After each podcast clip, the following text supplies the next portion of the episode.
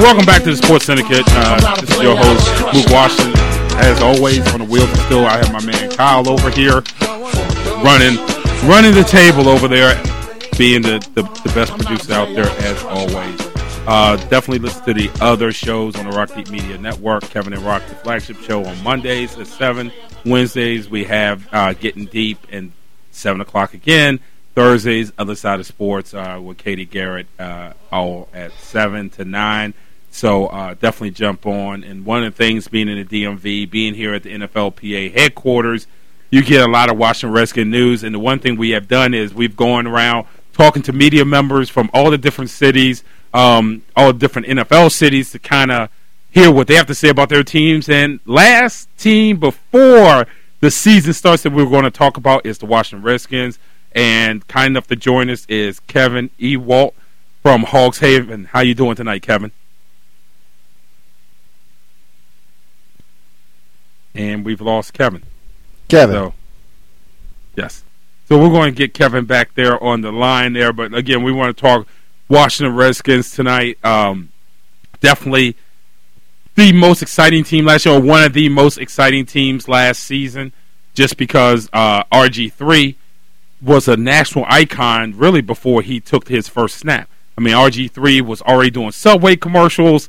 Uh, I believe he does a Gatorade commercial, or one of the, the, the energy drink commercials. He is so marketable um, coming out of Baylor. The Redskins, when they traded for him, some thought traded too much for him. And, and honestly, some still think that they should have made a trade. Um, I'm going to mention a guy who's local to here, uh, Steve Czaban uh, who has a, a, morning show on uh, a different network, who always says that, well, I'm not sure if if you're going to get the return out of RG3 that you you know you gave up in number of picks and where those picks were. Um, others after one year said, "Oh, you damn right, it, it, it was definitely worth it." You know, so. For the most part, I think the city thinks that the RG3 trade was worth it, and now I'm getting a thumbs up from from our man Kyle that Kevin's on the line. How you doing, Kevin? Doing good. I was enjoying that big pun intro. Oh yeah, most definitely. I thought you would. That's why I chose yeah, yeah, Kyle's the best. I mean, he's the best when it comes to that. I will give him all the credit. His music selection is kick ass. But I want to get into the into the Redskins, and I can't help but to start off with uh, what Jason Whitlock said about RG three and give your thoughts about it as he compared RG three to the Kardashians. What What do you think about this? Uh, I, I totally saw where he's coming from. Uh, I like the Tiger Woods actually, comparison actually more because mm-hmm. you have this perfect golden boy.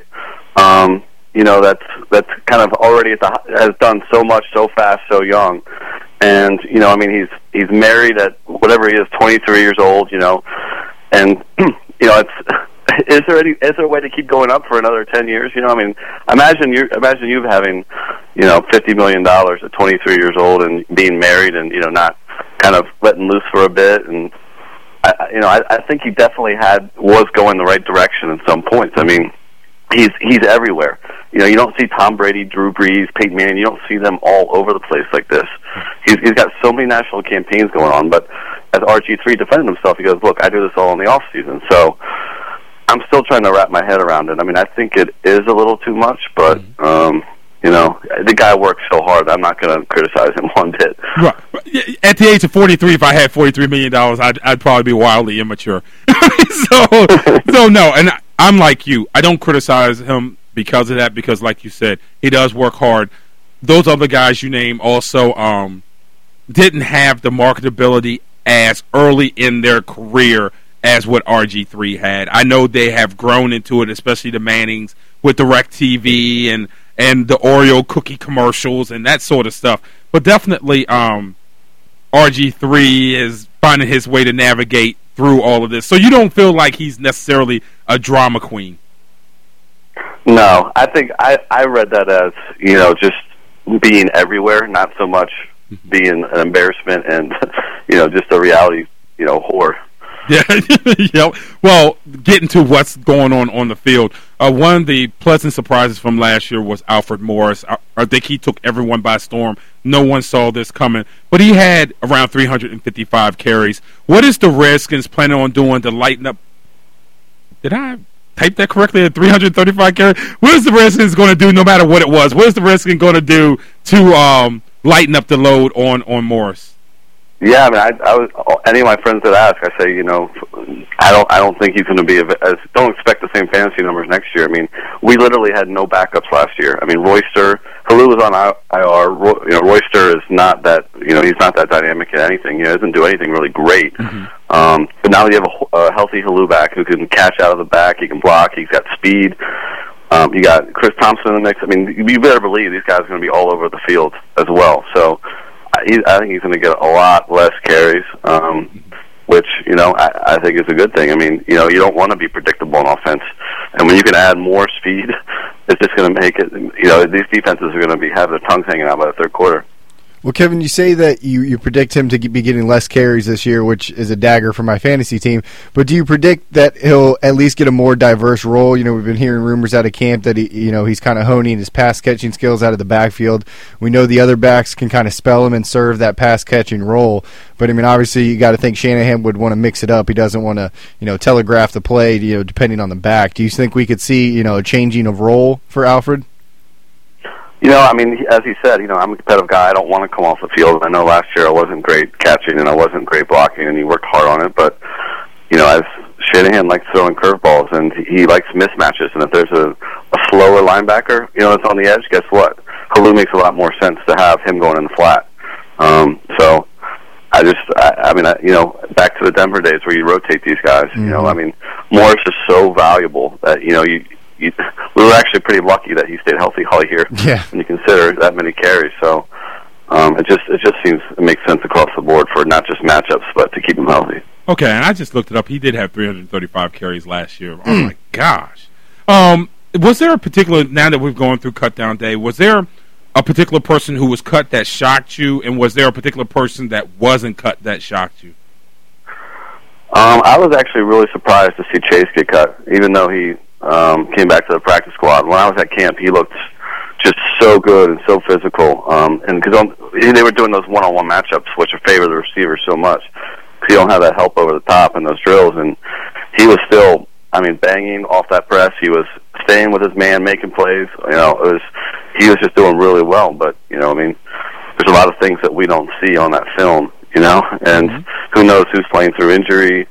Um, but that that really surprised me. And of course, just like pretty much everybody, I'm still trying to figure out what what's up with, Pat White staying on. Um, I, I think you know maybe I mean he does help out simulate this week with Vic a lot, mm-hmm. um, and there are a lot of teams that are QB starved. So uh, you know I'm curious to see you know uh, what this next week or two will will be in the future for Pat White because you know I mean we're, we're definitely not suiting four quarterbacks. You know, who, out of seven inactive, you think at least you know, it's going to be Pat White or Grossman that's going to get inactive? You know, it's, right. it'll be interesting to see. But I would think that it would be Pat White sitting. Now, going to this week and, and the primetime game against the Philadelphia Eagles, uh, from a defensive point of view, uh, you know, we've we've heard about uh, Kelly's uh, offense being rhythm based. Obviously, for us who love, like myself, that loves college football a ton, you know, I've seen it out there in, in Oregon. What is the concerns on defense that – the Redskins will have going into Monday night, just outside of you know the Eagles not wanting to get past 15 in the play clock before they snap the ball? I think the concern is the same thing the Saints had against us week one. I mean, they they have no idea what we're gonna. You know, that Saints game, they had no idea. We we didn't just show the read option really at all during preseason, and then we busted out this whole playbook that just totally took them by storm. Mm-hmm. So surely Chip Kelly's been saving some of that uh, for week one you know, what what is it we're going to see? Now, it was interesting. I saw Charley Casserly when Chip Kelly was first. The news first came out. He was the coach. He's like, this this is going to end very badly because, you know, you, you look at how fast they run that offense, and then you look at the Eagles roster. Almost half their offensive, three of the five offensive linemen are 30 years old. Can these guys, like Jason Peters, what 335 pounds? How much can he really? Can he this up four quarters? I mean, come on. I don't. I, I don't think so and then all through summer the new CBA rules you can't you really can't have any contacts. How do you how do you really simulate all this? How do you get put this all together? I just I don't see it happening well. well I think our def- our defense being in third year, fourth year of this, our offense going to year two. It's just I, I think that they're not going to have any way to handle what they're about to see. So you know, just to just to get this straight, you think that ultimately Chip Kelly and his offense will not be successful in the NFL? Do you think it's a case where either Chip Kelly is going to have to change or be fired, or do you think that this is a situation where it's just not going to work and he's going to get get canned?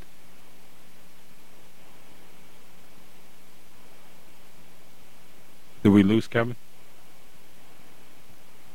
We lost Kevin again.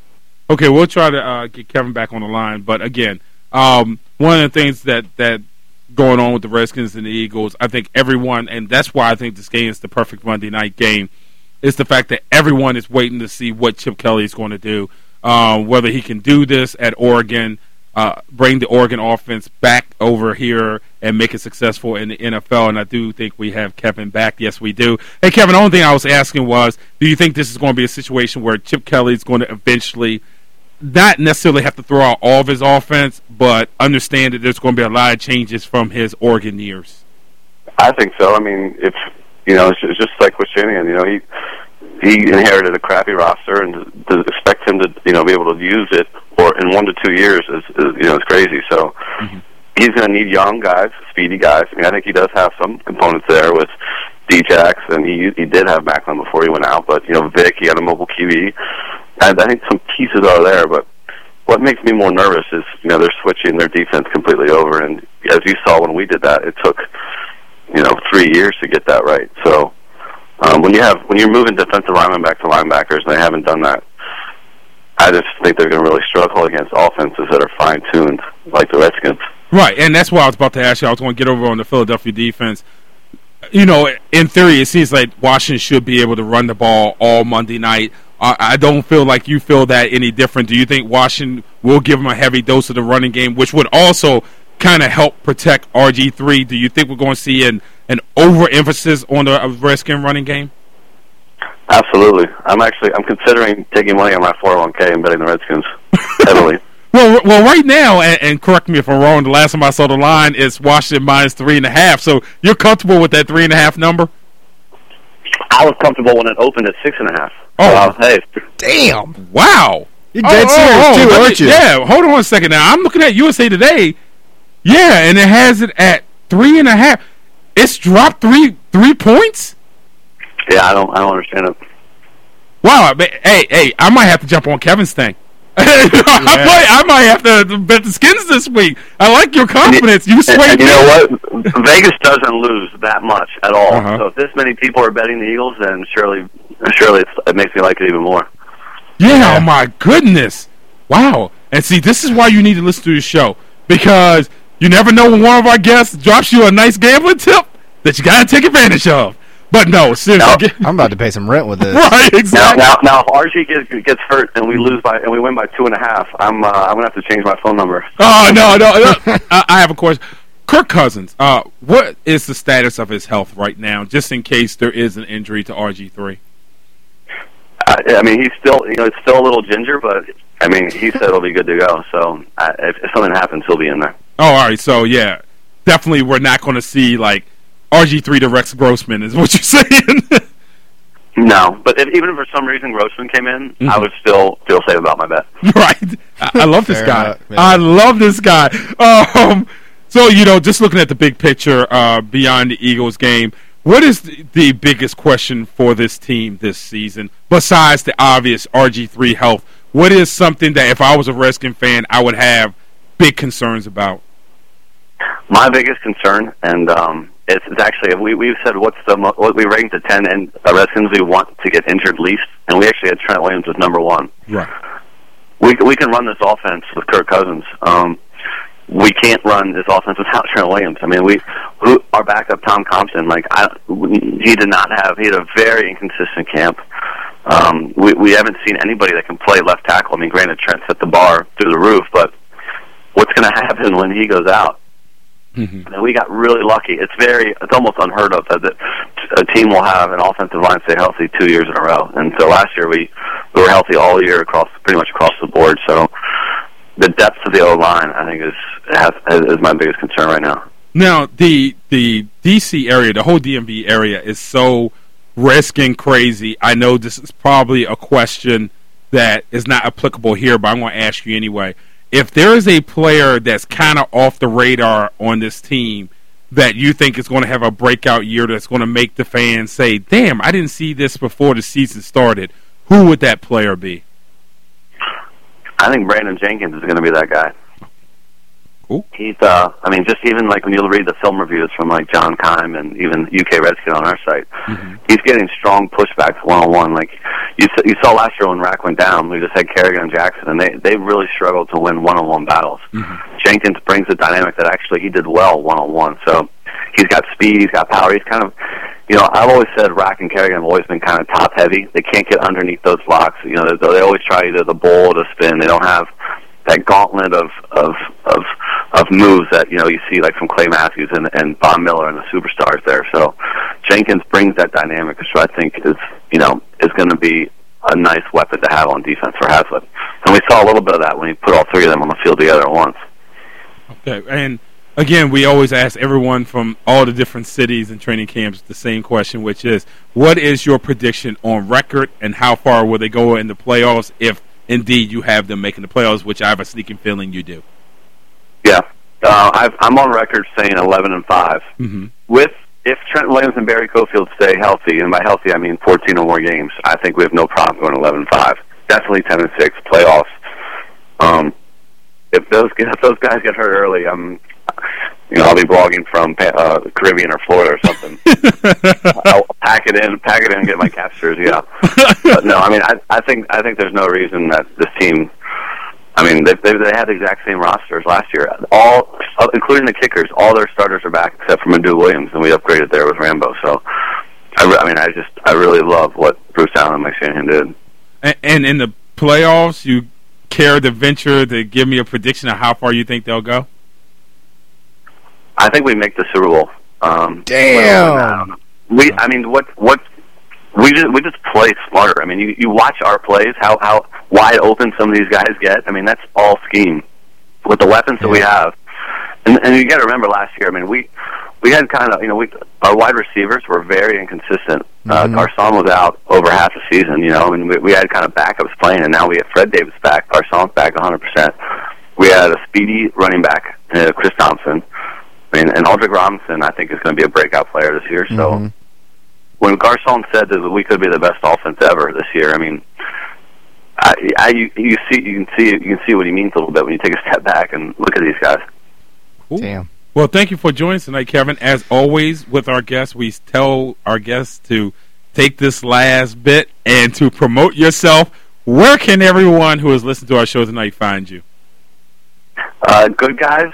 Uh, Thursday nights. Uh, ah, very nice. I love this guy. Yeah, I know, hog, right? hog, hogshaven.com or on Twitter at hogshaven. hmm Awesome. Cool, awesome. Well, Kevin, thank you for joining us. You'll be hearing from me next time. Next time, Kevin, I want you to promise that you'll come in studio. Absolutely, no problem. We'd love to have you there. This is Kevin Ewoldt Thanks, Kevin. there from Hogs Haven giving us the breakdown of the Redskins. And you know what? There's something he brought up which I completely, completely agree with him. I think sometimes people lose focus on how great of a season you had just because how it ended. And I Mhm. think in the Redskins case, people quickly forgot about all the good things they did because of that Seattle game with Mhm. RG3 getting hurt and then sort of the drama that followed that. But let's not lose sight of the year that they had last year, which was incredible. It was incredible. No one had suspected it. Right. Well, you also have to keep in mind though they did start the year three and six, Right. Yeah. and then they needed to go on a miracle run. Something he said to me, or he said to us, I found particularly interesting. When you take a step back and look at it, just think about how dynamic and nasty their offense is. He's absolutely right. You have a dynamic mobile quarterback with a howitzer for an arm.